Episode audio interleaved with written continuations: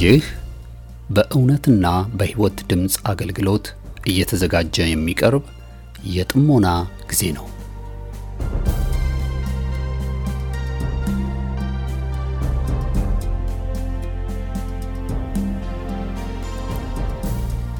ጥሞና ወይም ተመስጦ በግል የሚደረግ ራስን፣ ውስጥን የመመልከቻና የመመርመሪያ የጸጥታ ጊዜ ነው።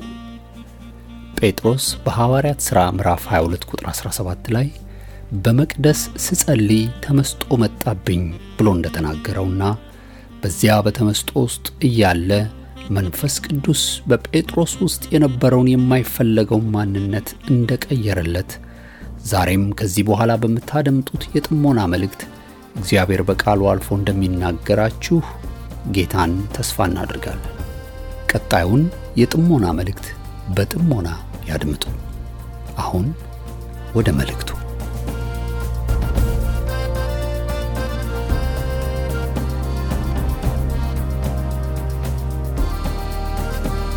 ወገኖች እንደምናረፈዳችሁ እንደምንዋላችሁ የጌታ ጸጋ ሰላም በያላችሁበት የበዛ ይሁን። እግዚአብሔር እጅግ አድርገን እናመሰግናለን። ይህ ጥሞና ጊዜያችን ነው።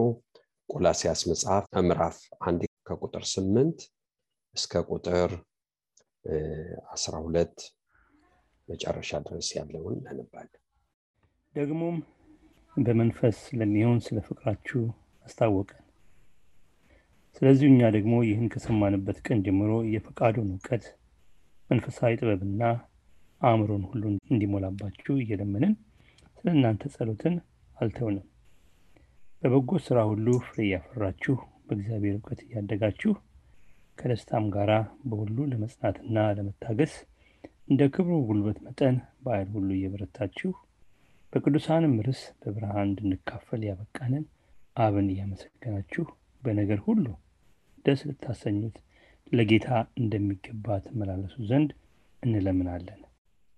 እሺ ጌታን እጅግ አድርገን እናመሰግናለን።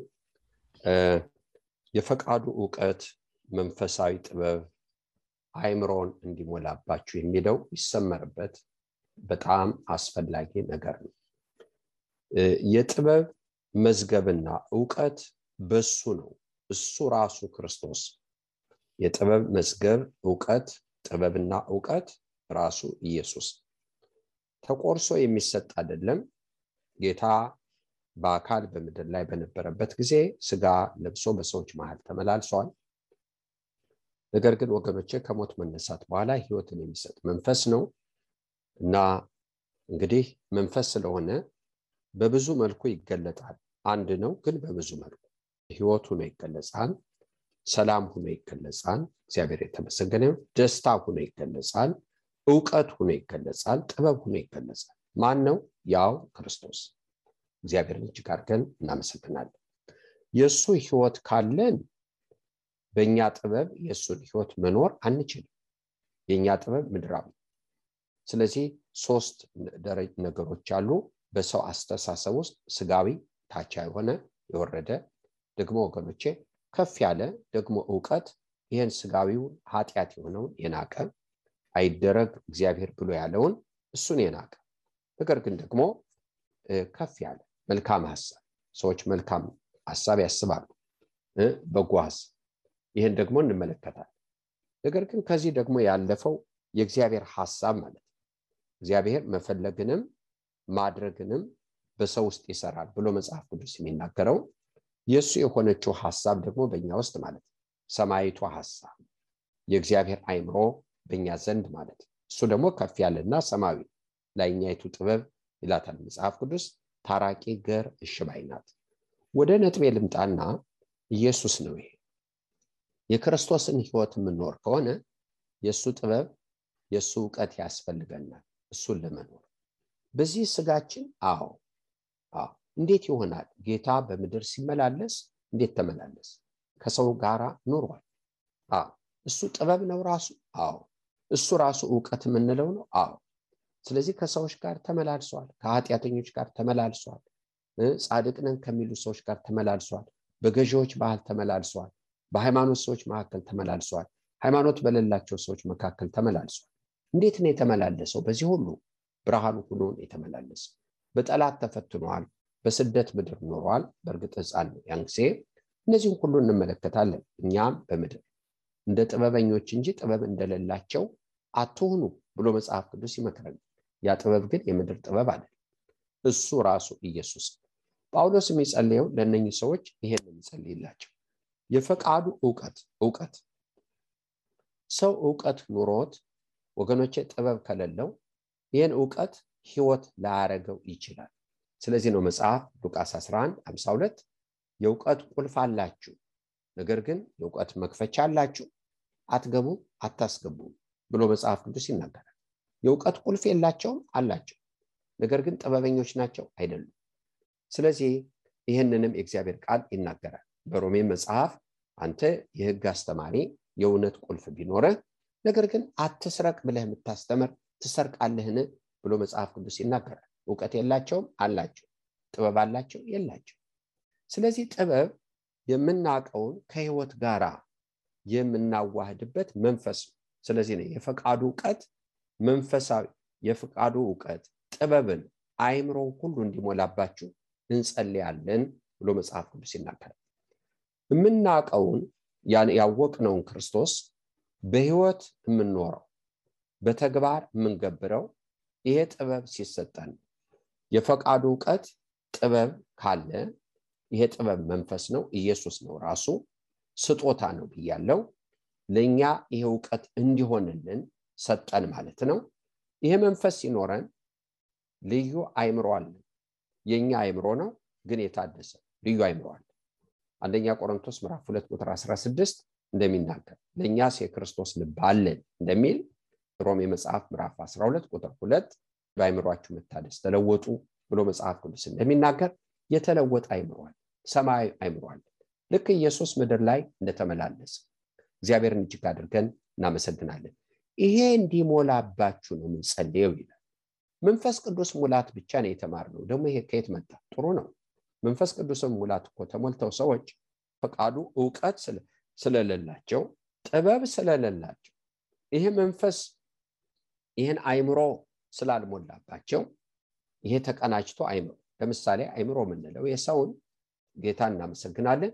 ህሊናችን እግዚአብሔር የተመሰገነ ደግሞ መንፈሳችን ከኛ መንፈስ ይሄ ተቀናጅቶ አይምሮ እንለዋለን። አይምሮ የሚባለው ነገር ራሱ ልብ ነው። አይምሯችን ህሊናችን ተቀናጅቶ ልብ ብሉይ ኪዳን ልብ ብሎ የሚጠራው አይምሮን ህሊና መንፈስ የተቀናጀበትን በብሉይ ኪዳን ልብ ብለን ስናነብ አይምሮ ማለት ነው። በአዲስ ኪዳን ልብ ከሚለው ይልቅ በጣም ወደ አይምሮ ይሄዳል። አይምሮ ወደሚለው ይሄዳል። እግዚአብሔርን እጅግ አድርገን እናመሰግናለን። ምንድን ይህ አይምሮ? ነገሮችን የምናስታውስበት፣ የምናንሰላስልበት፣ የምናገናዝብበት፣ የምንፈርድበት ልክ ነው፣ ልክ አይደለም፣ ጥሩ ነው፣ ጥሩ አይደለም፣ መልካም ነው፣ መልካም አይደለም ብለን የምንለው ይህን ሁሉ የምናገናዝበው በእኛ አይምሮ ነው። አይምሮ የሌለው ሰው ይሄንን አያገናዝብም። አይምሮ የሌለው ሰው ማለት ከራሱ የወጣ ሰው ማለት ነው። ለዚህ ነው ሐዋርያው ጳውሎስ ስለ ጌታ ስናገር አንተ አብድሃል፣ በትምህርት አብድሃል ሲሉት ኖ እብደት እንኳን የለብኝም የአይምሮን ነገር ነው የምናገረው ብሎ ይናገራል። ወገኖቼ በሐዋርያት ስራ ሐዋርያው ጳውሎስ በሸንጎ ይህን ሲናገር እንመለከታለን። ሳውልንም ደግሞ በአንደኛ ሳሙኤል 26 ቁጥር 21 ስንመለከት ልጄ ዳዊት ወይ ዳዊትን ዳዊት እጅ እግዚአብሔር ጥሎት ነበር። ከዛ በኋላ ዳዊት ሲዋቀሰው ስቻለው እና አይምሮዬን ስቻለው ይላል። ምን ማለት ነው? እንደ ሌላ ሰው ሁኛለሁ። ላመዛዝን፣ ላገናዝን፣ ላስተውል፣ ላሰላስል፣ ወደኋላ ያለፈውን ላስታውስ፣ ወደፊት ያለውን ደግሞ ልመዝን የሚገባኝ ያን መዝኖ ልሆን የሚገባኝን እየሆንኩ አይደለም ከአይምሮ የውጭ ነኝ ብሎ ሳውል ይቅርታ ሲጠይቅ እንመለከታለን። ሳውልም አብድሃል ሲሉት አበደ ማለት ከአይምሮ ውጭ ወጣ ማለት ማገናዘብ፣ ማሰላሰል፣ ከኋላ ያለውን ወደፊት ያለውን ለማሰብ ይሄንን እንደዚህ የምናዋሄድበት ተቋም አይምሮ ይባላል። ስለዚህ ይሄ በታደሰ ሊሆን ይችላል፣ ያልታደሰ ሊሆን ይችላል። ያልታደሰውን ክፉን ልመልከት። ዳዊት የአሞን ንጉስ ሞተ። ሲሞት ዳዊት መልእክተኞች ላከ። ምክንያቱም የአሞን ንጉስ የሞዓብ ንጉስ ይቅርታ ለዳዊት ወዳጅ ነበር። ስለዚህ ዳዊት የነገሰውን ልጁን ለማጽናናት መልእክተኞች ሲልክ መልእክተኞች መጡና ዳዊት እኮ አሁን ለአንተ አባት መሞት አዝኖ መልእክተኞች የላከ ይመስልሃል? አገሩን ሊሰልሉ ነው የዳዊት መልእክተኞች የመጡ አሉና የዳዊትን ከፍተኛ ልዑካን ፂማቸውን ላጭተው አዋርደው ሰደዷቸው። እና ኢያሪኮ በተባለ ቦታ እዛ ፂማቸው እስኪያድግ እንዲመለሱ እስኪቆዩ ልብሳቸውን ቀደው ተዋርደዋል። አዋርደው ነው የላኳቸው። ምንድን ይሄ? የተበላሸ አይምሮ ነው። ምን አደረጉ? ያሰቡት ዳዊት ያሰበውን ለበጎ no no no ይህ አይደለም። ይሄ ክፋት ነው ብለው እነሱ የተረጎሙ ሁለቱን አይምሮች እንመልከት። እዚህ ያለውን ጥሩ አይምሮ እዚ ያለውን ደግሞ መጥፎ አይምሮ ስለዚህ በክርስቶስ የምንቀበለው አይምሮ ቀና የሆነ ይሄ የኛ ይሆናል። የምናስበው የምናገናዝበው ነገሮችን የምንመለከትበት ሁሉ በሰማይ አይምሮ ይሆናል። ይሄ አይምሮ ከሌለን ምን ይጎልብናል ብለን ብንል አማኞች ልንሆን እንችላለን በመንፈስ ቅዱስ የተሞላን ሰዎች ልንሆን እንችላለን። በበጎ ስራ ፍሬ አናፈራ። ቃሉ የሚለው በበጎ ስራ ሁሉ ፍሬ እያፈራችሁ ይላል። ፍሬ ቢሶች ፍሬ የሚባል የለም ሰው መንፈስ ቅዱስ ሊሞላ ይችላል የፈለገውን ጸጋ ስጦታ ሊቀበል ይችላል ጥሩ የቤተ ክርስቲያን አባል ሊሆን ይችላል። ፍሬ የለው ፍሬ የሚባል የለም። ስለዚህ ለምንድን ይሄን የምንለው? አይምሮ ጎሎኛል ያለው ሳውል እውነቱ ለምን? በአንደኛ ሳሙኤል ምዕራፍ 24 ሲጸዳዳ ዳዊት አገኘው ልብሱን ቆረጠ ሳውል ለምንድን ነው ንጉሥ ሳውል ብታሳደኝ ብሎ አለ አለቀሰ ሳውል ይቅርታ ጠይቆ ወደ ቤቱ ሄደ። ነገር ግን ተመልሶ ደግሞ መጣ ስለዚህ እውነቱን ነው ሳውል አይምሮ ጎሎታል ማለት እያለቀሰ እየተጸጸተ ልክ ነህ ልጄ የሚለውን አያደርገው ለምን? አይምሮ የለውም። ስለዚህ ይሄ አይምሮ ከሌለን ንስሐ በነገባንበት ጥሩ አይደለም ባልነው ፍሬ ማፍራት አንችልም። ይህም ፍሬ ልናፈራ አንችል ያ አይምሮ የለንም። ጥሩ ለማድረግ እንነካለን ስንነካ ስንወቀስ እንጸጸታለን እናለቅሳለን። ሁለተኛ እንላለን? ተመልሰን እዛ ቦታ እንሄዳለን። ለምን መጽሐፍ ቅዱስ የሚናገረው አይምሮ የጎደለው ሰው እንደ ሞራል ውድቀትም አድርጎ ይጠቅሰዋል። ለምሳሌ የሚያመነዝር ሰው አይምሮ የጎደለው ነው ይላል። አይምሮ የጎደለው ማሰብ የሚገባውን የማያስብ ሰው ስሜቱ ፈቃዱ የመጣበትን ዝም ብሎ ያለ የሚያሳልፍ ሰው ነው። እንዲህ አይነቱ ሰው አይምሮ የጎደለው ብሎ መጽሐፍ ቅዱስ ይናገራል። ወገኖች ሆይ ስለዚህ ጳውሎስ የሚለው ይሄ ጸሎታችን ይሄ ነው። የፈቃዱ እውቀት ጥበብን አይምሮን እንዲሞላባቸው የፈቃዱ እውቀትና የፈቃዱ እውቀት መንፈስ የፈቃዱ እውቀት መንፈስ ጥበብን አይምሮን እንዲሞላባችሁ እንጸልያለን። ውጤቱ ለበጎ ስራ ፍሬ እያፈራችሁ ፍሬ እናፈራለን ማለት ይህ ሲኖረ ጌታ ይህን ስጠኝ። ነገር ግን አማኞች ነን። አንዳንድ ጊዜ በእኛ አይምሮ ነው የምንኖረው። ነገርን ሁሉ የምናስበው በእኛ አይምሮ ምናልባት አንዳንድ ጊዜ የማይጠሉንን ሊሆን ይችላል። እንደሚጠሉን አድርገን የምንቆጥር ያልበደሉንን ሊሆን ይችላል። እንደበደሉን አድርገን የምንቆጥር ልክ እንደዚህ ዳዊት እንደላካቸው ሰዎች የሰላም ልውካን ናቸው። ነገር ግን በደለኛ እንደ ክፉ ተቆጥረው ተዋርደው መጡ። ያ ለጦርነት ምክንያት ነው። ለእልቂት ምክንያት ብዙ ሰዎች አለቁ። ምን ምን ተበላሽቶ ነው? አይምሮ ተበላሽ። እህቶችና ወንድሞች ነገርን ሁሉ የምንወስነው አይምሯችን ባለበት ጉዳይ ክርስቶስን በህይወት የምኖረው አሁን አይምሮዬ ካለበት ሁኔታ አኳያ። አይምሮዬ ሲበላሽ ሌናዬ ተበላሽቷል መንፈሴም ተበላሽቷል። ደህንነቴ የተበላሸ ማለት አይደለም ነገር ግን ህይወቴ ተበላሽቷል። ብርሃን ሊሆን አልችልም። ስለዚህ የምድር ኑሯችን የምንገብረው ከአይምሮ አኳያ። ጌታ ሆይ ይህን ስጠኝ ብለን ልንል ይገባል። ርብቃ እንመልከት። ኤሌዘር የሚባለው መልክተኛ ምልክት አስቀምጦ ውሃ ጠጭኝ ምላት እሷ የጌታ ሚስት ናት ብሏል ውሃ ጠጭኝ ሲላት እሺ አንተንም ግመሎችህንም ማደሪያ ያላችሁ? አዎ ለከብቶችም ገፈራ አለ። ከሚጠብቀው በላይ እች ሰው ትሁት ናት። ከሚጠብቀው በላይ ገር ናት። ከሚጠብቀው በላይ ቀና ናት። ዋው አለ። ሰገደ። በቃ መልአኩን በፊት ይላካል እህቶችና ወንድሞች ከላይ የመጣው እንደዚህ ነው። ገር ነው ታራቂ ነው። እሽባይ እህቶችና ወንድሞች እና ለበጎ ስራ ፍሬ እንዲያፈራባችሁ በእውቀት ደግሞ ማደግ ፍሬ ማፍራት ማደግ ከደስታ ጋር በሁሉ ለመጽናት ደግሞ ለመታገዝ ብሎ ይናገራል ስለዚህ ፍሬ ማደግ ደስታ፣ መጽናት ከዚህ ጋር የመጡ ናቸው። ብዙ ጊዜ እውቀት እናውቃለን። አዎ ሰው ሰሚነሪ ሂዶ በጣም የመጽሐፍ ቅዱስ አዋቂ መሆን ይችላል። ግን ሰማያዊ ጥበብ የጎደለው ሰው መሆን ይችላል። ህይወት ያልሆነለት ያን የማይገብር የማይኖረው ያልተዋሃደለት ልንሆን እንችላለን። እህቶችና ወንድሞቼ ይህን ልንጸልይ ይገባል። ጳውሎስ ለሰዎቹ ጸለየለት።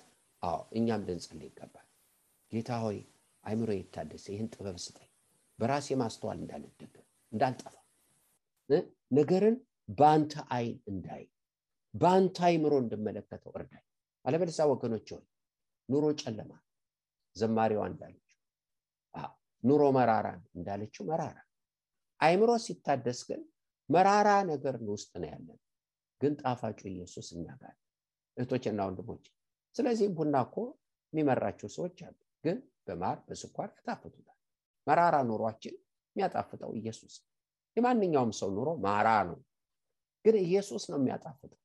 የሚያጣፍጠው እኮ አንዳንድ ጊዜ ከውጭ መጥቶ አይደለም፣ በአንቺ አይምሮ መጥቶ ነው እህቴ፣ በአንተ አይምሮ መጥቶ ነው የኔ ወንድም። ኑሮውን የምታይበትን አይምሮ ጥበብ ይሰጥሽ። ማመስገን እንችላል፣ እናመሰግናለን። ከመራራው ነገር ውስጥ ጣፋጭ እንሆናል፣ ሩሮዎች እንሆናል፣ ቸሮች እንሆናል፣ ገሮች እንሆናል። እግዚአብሔር ይባርካችሁ።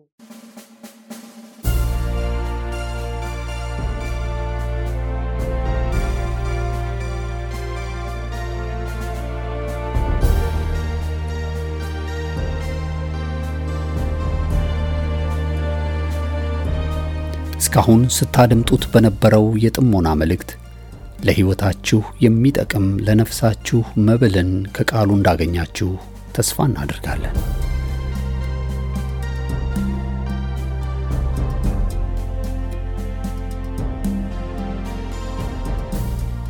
ማንኛውም መንፈሳዊ የሆነ ጥያቄዎችን ሊያጋሩን ፈቃደኛ ከሆኑ ከዚህ ቀጥሎ በማሳወቀው የስልክ ቁጥር በጽሑፍ ወይም ድምፆን ቀርጸው ቢልኩልን ምላሽን ያገኛሉ። ለአሜሪካ የስልክ ቁጥራችን 215782 08 48 ሲሆን የካናዳው ቁጥራችን ደግሞ 647 518 4919 ነው። የእውነትና የሕይወት ድምፅ አገልግሎት የእግዚአብሔር ጸጋ ለሁላችንም ይብዛልን። አሜን።